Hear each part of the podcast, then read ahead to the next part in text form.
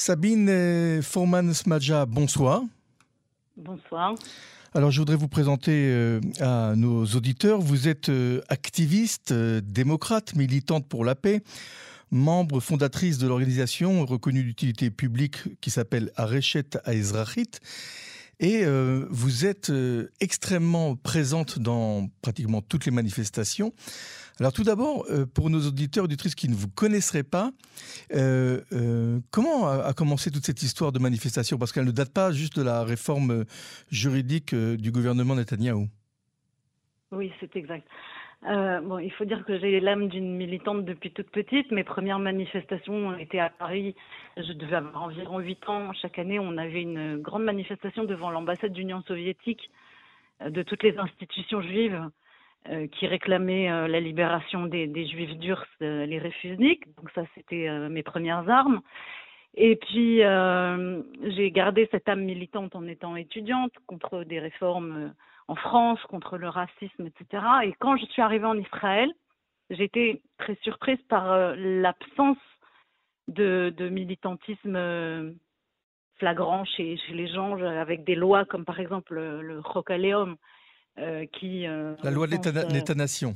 Mhm. Voilà, la loi de l'État-nation qui, à mon sens, aurait dû faire sortir tout le monde dans la rue. Personne n'a vraiment réagi. Ça n'a eu un effet que très temporaire. Et finalement, la loi a fini par passer.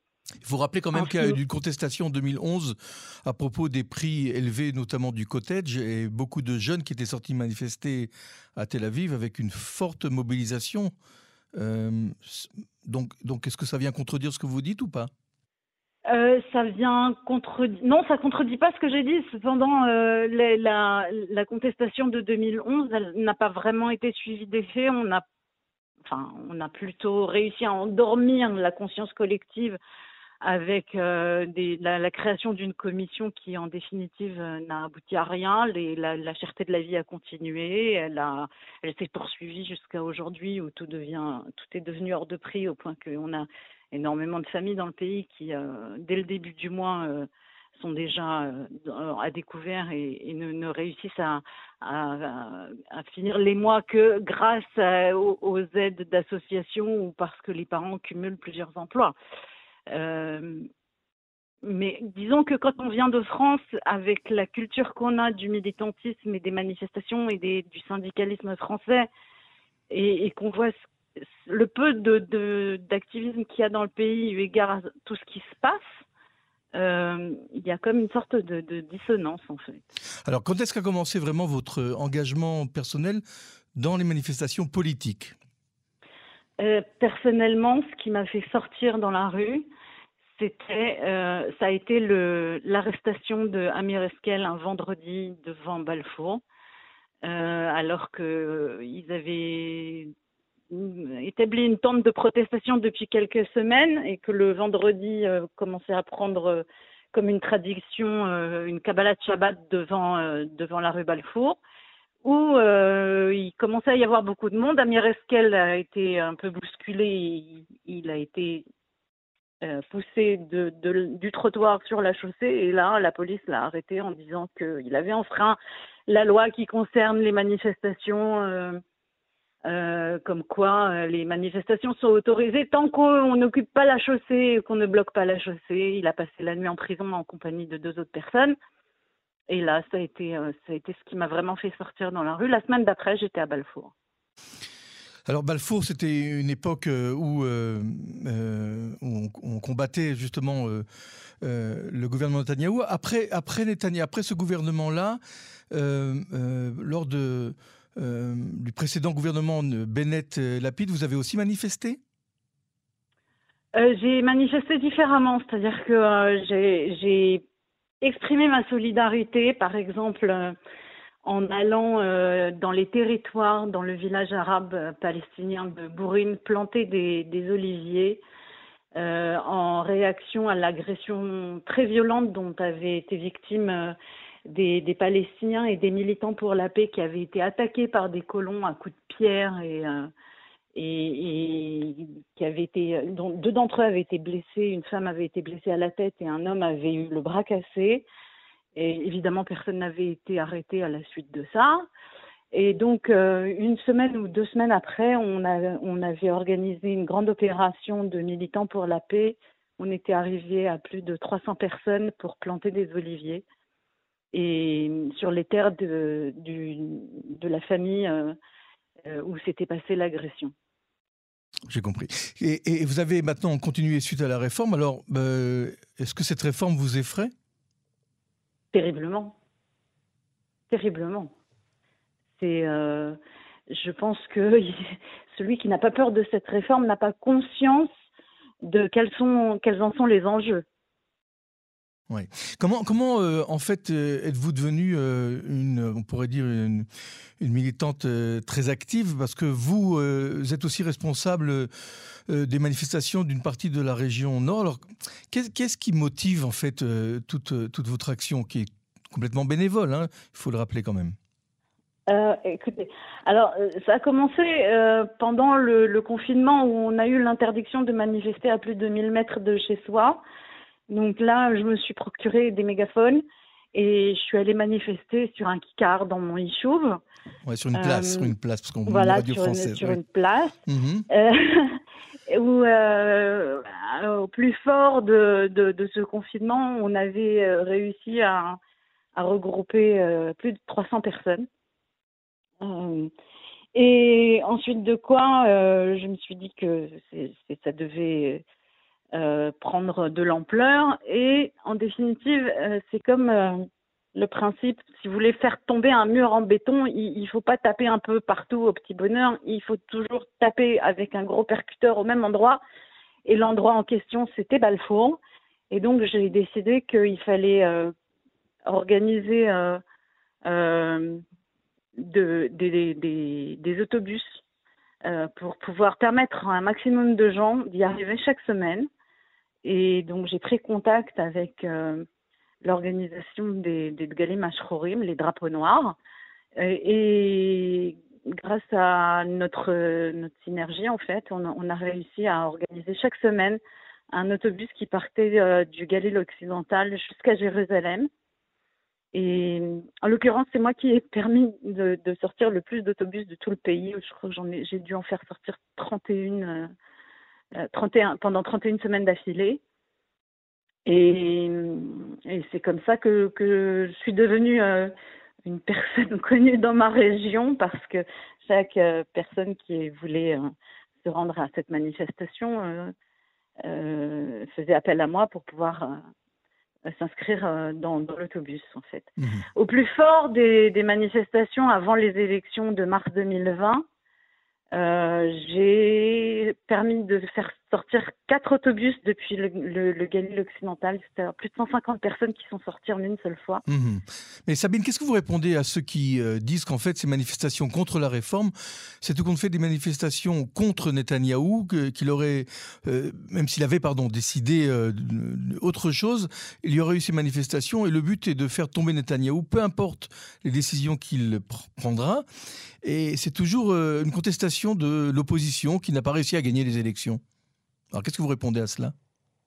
C'est indéniable que l'opposition n'a pas réussi à gagner les élections. Ils ont péché par excès de confiance.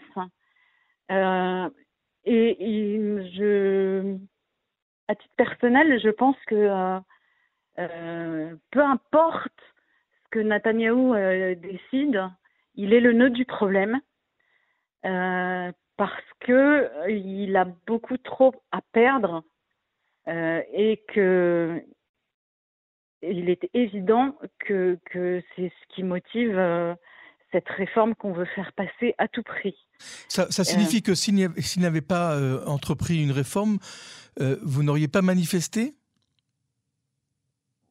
Bah, C'est-à-dire qu'en fait, les gens, ils ont voté pour, pour une représentation à la Knesset, ce qui est tout à fait normal, légitime, démocratique, et, moi j'accepte sans problème le résultat des, élections. Les gens n'ont pas voté pour un changement de régime. Les gens ont voté pour des, pour des euh, députés qui les représentent à la Knesset et doivent promulguer des lois pour le bien du pays tout entier, pas seulement pour le bien de ceux qui ont gagné les élections. Mmh Donc, À partir du moment où on promulgue des lois qui vont discriminer une grande partie de la population, on n'agit pas pour le bien de la population, on agit pour le bien d'un certain nombre de, de partis, d'idéologies. De, J'ai compris, mais d'après vous, d'après vous, qu'est-ce qui se passerait si cette réforme passait? En quoi, justement, comme vous dites, une partie de la population pourrait être discriminée?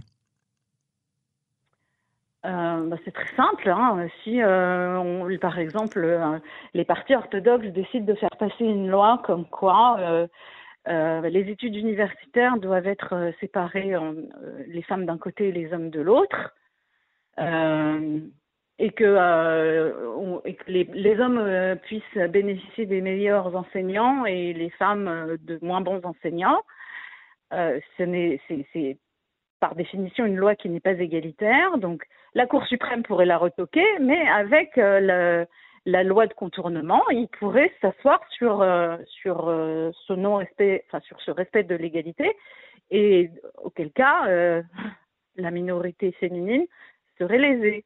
C'est un exemple parmi d'autres. Mmh oh, puisque vous faites partie un, peu de l'organisation indirecte de, ces manifestations, qu'est-ce que vous pensez de ceux qui disent qu'il y a le drapeau palestinien dans ces manifestations et que ça, ça porte peut-être préjudice aux manifestants eux-mêmes et, et, aux causes pour lesquelles ils manifestent?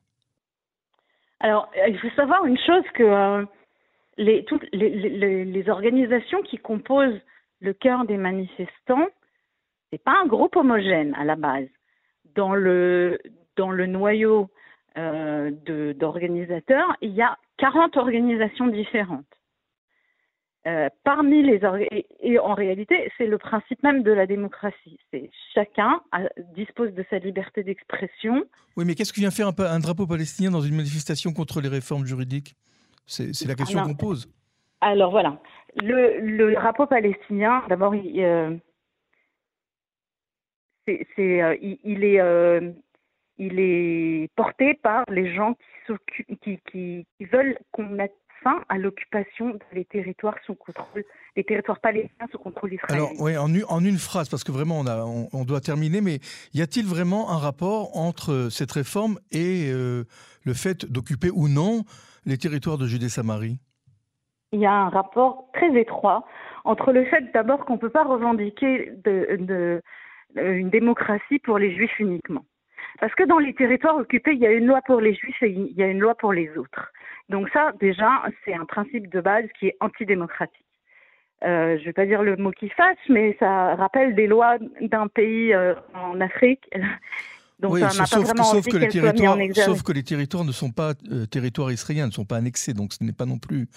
Euh, eh ben, raison de plus. Une population... Raison de plus pour préserver les droits de la population qui est occupée par une puissance étrangère. Mmh. Donc euh, ça, c'est euh, le premier point. Le deuxième point, c'est que la réforme, si, euh, si l'autorité de la Cour suprême est annihilée par la loi de contournement, ça met en danger nos soldats qui sont obligés d'aller servir dans les territoires pendant une, partie, une grande partie de leur service militaire.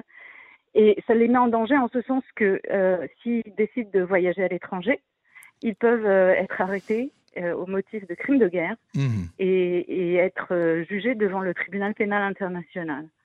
Et, oui, ça, on, l'a rappelé, d'ailleurs, on l'a rappelé plusieurs fois, euh, vous avez raison de le souligner. Dernière petite question, maintenant, cette fois-ci personnelle. Vous m'avez dit avant l'interview que nombre de vos amis que vous aviez durant votre enfance vous ont quitté, vous ont lâché à cause de vos opinions politiques. Alors, vous êtes contrarié par cela? Non. Non, parce que euh, euh, si l'amitié ne résiste pas à des différents politiques, c'est que l'amitié n'est pas sincère ou pas assez profonde. Euh, et puis, les amis, on les choisit. là, en l'occurrence, cette confidence que je vous ai faite, c'était surtout à propos d'amis d'enfance. Les, les, les, amis que je me suis fait depuis que j'habite en Israël sont des amis très sincères, avec lesquels en général j'ai les, je, partage les mêmes idées. Je vais vous faire une autre confidence. J'ai découvert il y a quelques mois mhm. que j'avais une grande partie de ma famille dont j'ignorais l'existence, qui, qui sont en fait une, des cousins en troisième degré, qui habitent en Israël. Et il s'avère que dans, dans, dans, cette partie de ma famille, on partage aussi les mêmes idées politiques, y compris euh, celles qui euh, euh, concernent l'occupation à laquelle on doit mettre fin dans les territoires. Et, donc, je vis très bien avec ça. Sabine Fourman-Smadja, merci d'avoir répondu à toutes nos questions et je vous souhaite ben, une très très bonne soirée. Et encore une fois, merci d'avoir répondu aux questions de Cannes en français. Shalom, shalom. Shalom avec plaisir. Au revoir.